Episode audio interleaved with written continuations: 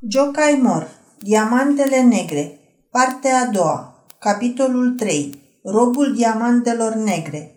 Nu spunem o noutate dacă destăinuim că prin diamante negre înțelegem cărbunele de pământ.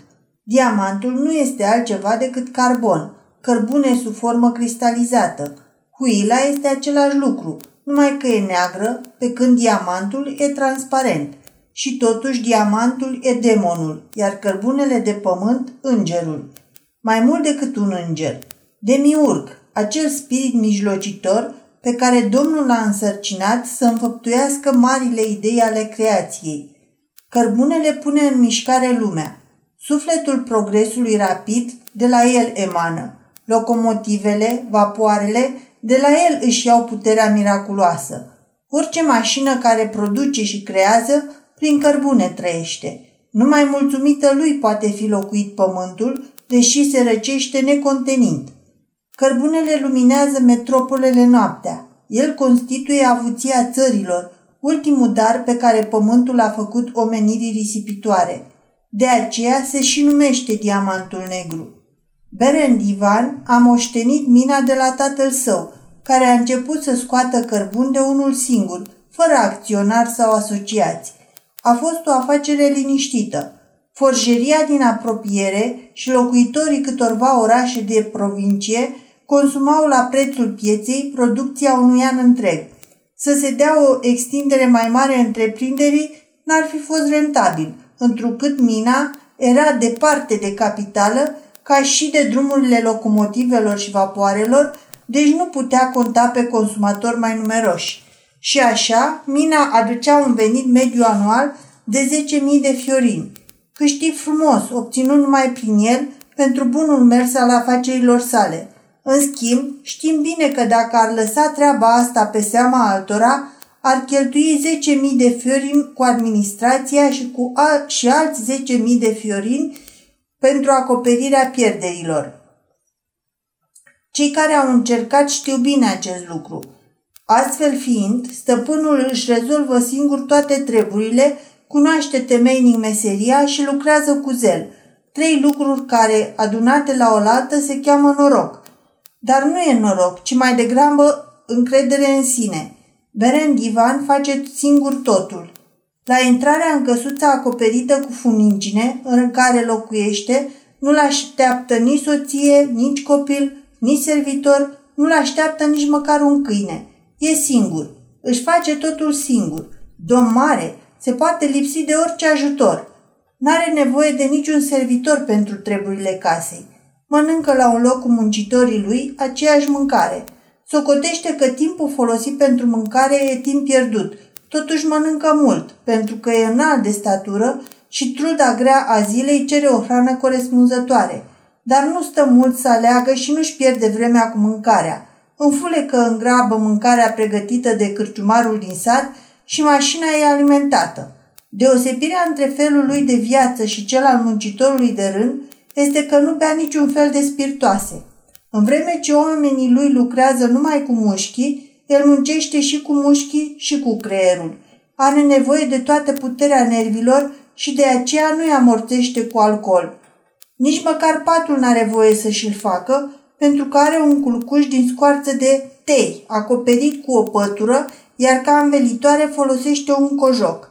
Haile, hainele nu și le curăță, pentru că praful de cărbune ar intra din nou în ele. Rufele nu au nevoie să fie spălate, pentru că toate sunt de culoare albastră.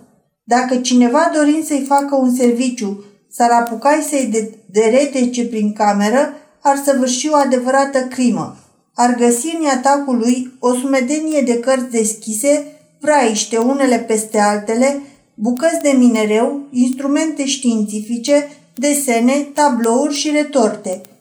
Dar toate se găsesc la locul cuvenit.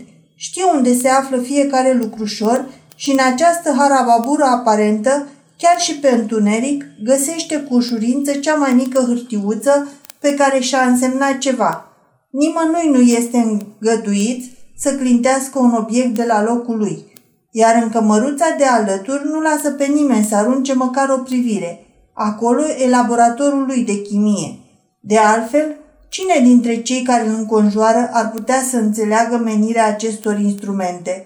La ce folosește lampa lui Locatelli? Ce măsoară termometrul lui Lavoisier sau indicatorul lui Berard pentru diferențele de căldură la gaze? Ce ne învață miraculosul spectru solar? Ce rost are mașina electrică Bunsen, care descompune apa în elementele sale? Ce se ascunde în bateria lui Volstorn? Ce acțiune are pila termoelectrică? Și nenumărate alte obiecte care pot fi identificate numai de inițiați. Căldare, cazan, balon și cuptor, alambic de sublimare, buzdugane de sticlă transparente, așezate pe inele de argilă, balanța chimică a lui Berzelius, filtrul lui Wolf, lampa de oxigen, răcitorul pentru lichefierea bioxidului de carbon, condensatorul, cuptorul de potasiu, tubul catodic, analizatorul de arsenic al lui Marș, vasele pentru analize chimice. Și între toate astea, făptura cea mai misterioasă e chiar cea care își petrece aici nopțile lungi. La ce ori fi folosind toate astea? Altul muritor, când se întoarce acasă trudit de la munca zilei, îi place să stea la masă și să împartă cina gustoasă cu vesela lui soție și cu copilul guraliv sau măcar cu o pisică ce toarce. Și după ce s-a ospătat, îi place să stea măcar o clipă în fața casei și după o zi petrecută sub pământ să respire adânc răcoarea nopții. Omul acesta însă, cum s-a întors din mină, se închide în burlogul lui tainic, aprinde focul, ațâță flacăra în cuptoarele cu gaz, stârnește o lumină orbitoare sub microscoape, sparge pietre, fierbe soluții și produce gaze ucigătoare, din care e suficient să miroși o singură dată ca să ajungi pe lumea cealaltă.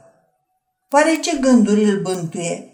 Îl frământă poate tainele alchimiei? Îl chinuie spectrul pietrei filozofale? Renunță oare la somn și la visuri ca să obțină diamante din cărbune?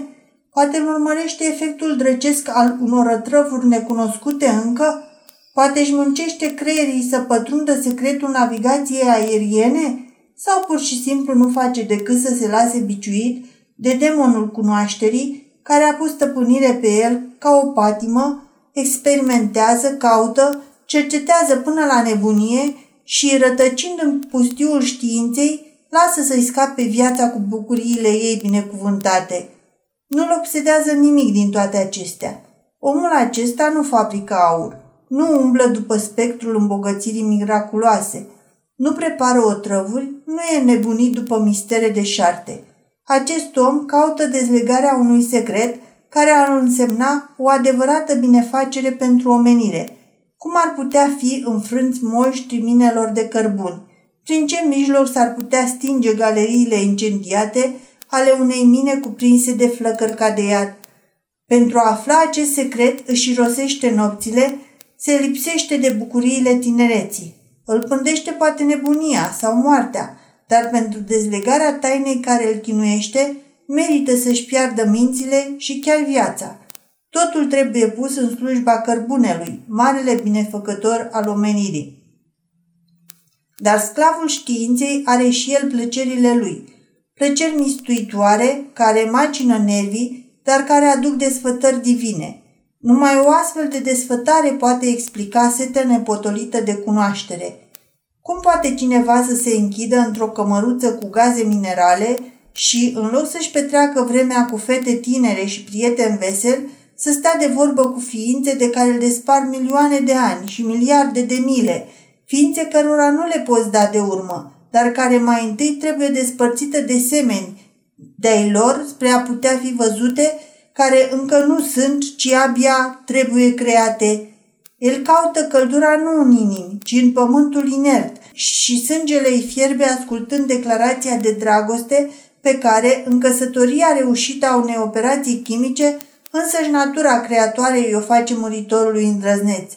Petrece cu elementele sale, care alcătuiesc lumea și procrează cu genul focului și al apei. Și asta nu e scamatorie, nici vrăjitorie, ci știință, știința de a pătrunde tainele dumnezeirii. În seara asta, Beren Divan face o experiență nouă. Încearcă să-și explice formarea sistemului planetar. În mijlocul unui vas adânc și lat a așezat o sfârlează, al cărei ax străbate o sferă de culoare gălbuie, o sferă făcută dintr-un amestec de săpun, ulei și alcool. Uleiul și alcoolul sunt mai ușoare decât apa, iar săpunul mai greu. Dacă sunt dozate în proporții corespunzătoare și bine frământate, cele trei substanțe se amestecă bine și se obține un material moale care, având aceeași greutate cu apa, plutește în poziția în care a fost așezat. Rămâne mereu moale și nu se dizolvă în apă. Cu ajutorul sfârlezei, Ivan începe să învârtească în apă sfera moale, care din această cauză începe să se turtească la cele două capete, lângă ax și să se umfle lateral. Aceștia sunt poli și ecuatorul. Cu cât sfera se rotește mai repede, cu atât ecuatorul se umflă mai mult, luând forma unei muchii de lentilă. Deodată muchia se rupe de sferă, alcătuind un inel care se învârtește în jurul sferei. Aceasta își reia înfățișarea inițială, cu deosebirea că este încinsă de un inel asemănător cu inelul lui Saturn. Sfârleața continuă să învârtească sfera și inelul se rotește și el cu aceeași viteză. La un moment dat, inelul se rupe și, după mărime și greutate, bucățile sunt proiectate la distanțe mai mari sau mai mici și au îndată forma unor mici sfere care continuă să graviteze în jurul globului mamă, învârtindu-se în același timp și în jurul axelor proprii. Iată soarele și planetele. Ivan pune la o parte vasul pentru experiențe și și ia caietul de notițe. Îl răsfoiește și face câteva însemnări și îndreptări pe ultimele file. Caietul e plin de ștersături, căci și cel mai înțelept naturalist poate socoti azi ca o prostie ceea ce a crezut cândva că e o soluție divină și atunci ipotezele de ieri vor fi șterse de pe tablă, iar locul lor va fi luat de cunoștințele de mâine. Știința noastră din astfel de ipoteze anulate crește. E pur si muove și totuși se mișcă, progresează, progresează cu pași uriași. Prin desemnările lui Ivan se găseau multe teze bizare, prea îndrăznețe, din care însă nu încape îndoială că se puteau trage unele concluzii. Iată ce spunea. Toată lumea trăiește datorită focului. Însuși soarele și fiecare stea este oare altceva decât foc? Materie incandescentă. Viața, viața animală, umană, vegetală, poate dăinui numai pe planete fără lumină proprie sau pe acei sori întunecați care formează un centru invizibil și în jurul căruia se rotesc stele una lângă alta. Cei mai cunoscuți astronomi atestă că există sori care se învârt în jurul unor globuri pământești. Însuși Sirius se rotește în jurul unui mare corp ceresc, fără lumină, care, deși invizibil, a putut fi identificat cu ajutorul legilor mecanice. Soarele nu poate avea o scoarță locuibilă ca aceea a Pământului, măcar pentru motivul că datorită forței de atracție exercitate de masa uriașă a Soarelui, nu se poate închipui niciun fel de mișcare a mecanismelor vitale. În Soare, o ființă de statura noastră ar avea o greutate de 400 de tone și ar fi necesară o mașină cu abur de 200 de cai putere ca să-i poată ridica un singur picior. Mai mult nici n-ar putea sta în picioare, a rămâne lipit de nisip și ni l-am putea închipui decât ca pe un bazorelief. O muscă ar trebui să care 50 de kilograme cu aripile ei. Dacă în soare ar fi pomi și dacă ramurile lor ar fi din fontă, un singur măr care ar crește pe un astfel de pom l-ar smulge din rădăcini cu greutatea lui de 4 tone. Petele solare nu dovedesc că soarele ar avea o scoarță întunecoasă. Pete asemănătoare, mai închise și mai deschise, la fel cu petele solare, și protuberanțele apar și pe metalul topit din furnale. Compoziția pământului e identică celei a soarelui. Acest lucru a fost descoperit cercetându-se spectrul solar de către chimie și optică. Pământul s-a rupt din corpul soarelui întocmai ca și celelalte planete care s-au desprins din el împreună, întocmai ca și cele două inele ale lui Saturn. Fiecare a fost o masă incandescentă, cu lumină proprie, ca soarele. Dar cum s-a stins focul? Cum a luat naștere în jurul planetelor acea scoarță solidă și compactă care acoperă focul interior. Dacă pricina ar fi temperatura scăzută a eterului din univers, atunci și soarele ar fi căpătat de mult un înveliș tot atât de întunecos. Focul are deci un adversar puternic pe pământ și pe planete. Odinioară și cometele trebuie să fi fost planete care, ca părți ale inelului solar rupt, s-au rotit în jurul soarelui și al axei lor proprii tot atât de regulat ca și pământul. Catastrofa lor s-ar fi putut produce la formarea primei scoarțe, când formația plutoniană, străpungând stratul de bazalt, a împins prin el masa de granit. Această primă și cea mai mare încercare a operației creatoare de lumi a izbutit la 100 de planete, pentru care se af- printre care se află și pământul nostru, precum și cei șase tovarăși cunoscuți ai săi. La alte sute de mii, ea s-a terminat altfel. Puterea care împingea munții de granit prin porfir și bazalt a fost mai mare decât scoarța care se opunea și gazul comprimat a țâșnit prin deschizătură, debarasându-se de învelișul creat și a împrăștiat în sistemul solar meteori proveniți din bucățile scoarței.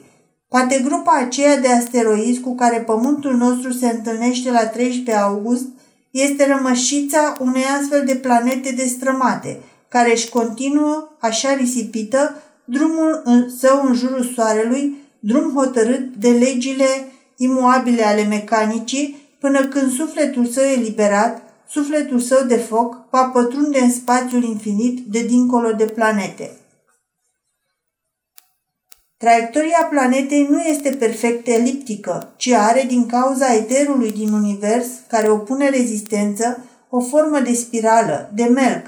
Cândva, urmând această spirală, fiecare cometă va trebui să se întoarcă în soare și ciocnându-se cu el îi va reda materia. Marea cometă din anul 1860 a trecut pe lângă soare la o distanță egală cu o șesime de diametrul solar – și la sfârșitul următoarei perioade de revoluție, locuitorii pământului vor vedea că se va contopi cu soarele. Este adevărat că asta se va întâmpla peste 8.000 de ani. Materia nucleului cometei nu poate fi nici măcar gazoasă. Când trece prin fața stelelor, lumina acestora străbate prin corpul ei – dacă acest corp ar fi un gaz oarecare, raza stelei ar trebui să, se, să sufere o refracție când îl întâlnește, dar acest fenomen nu se produce. Deci nu poate fi decât o flacără care arde necontenind.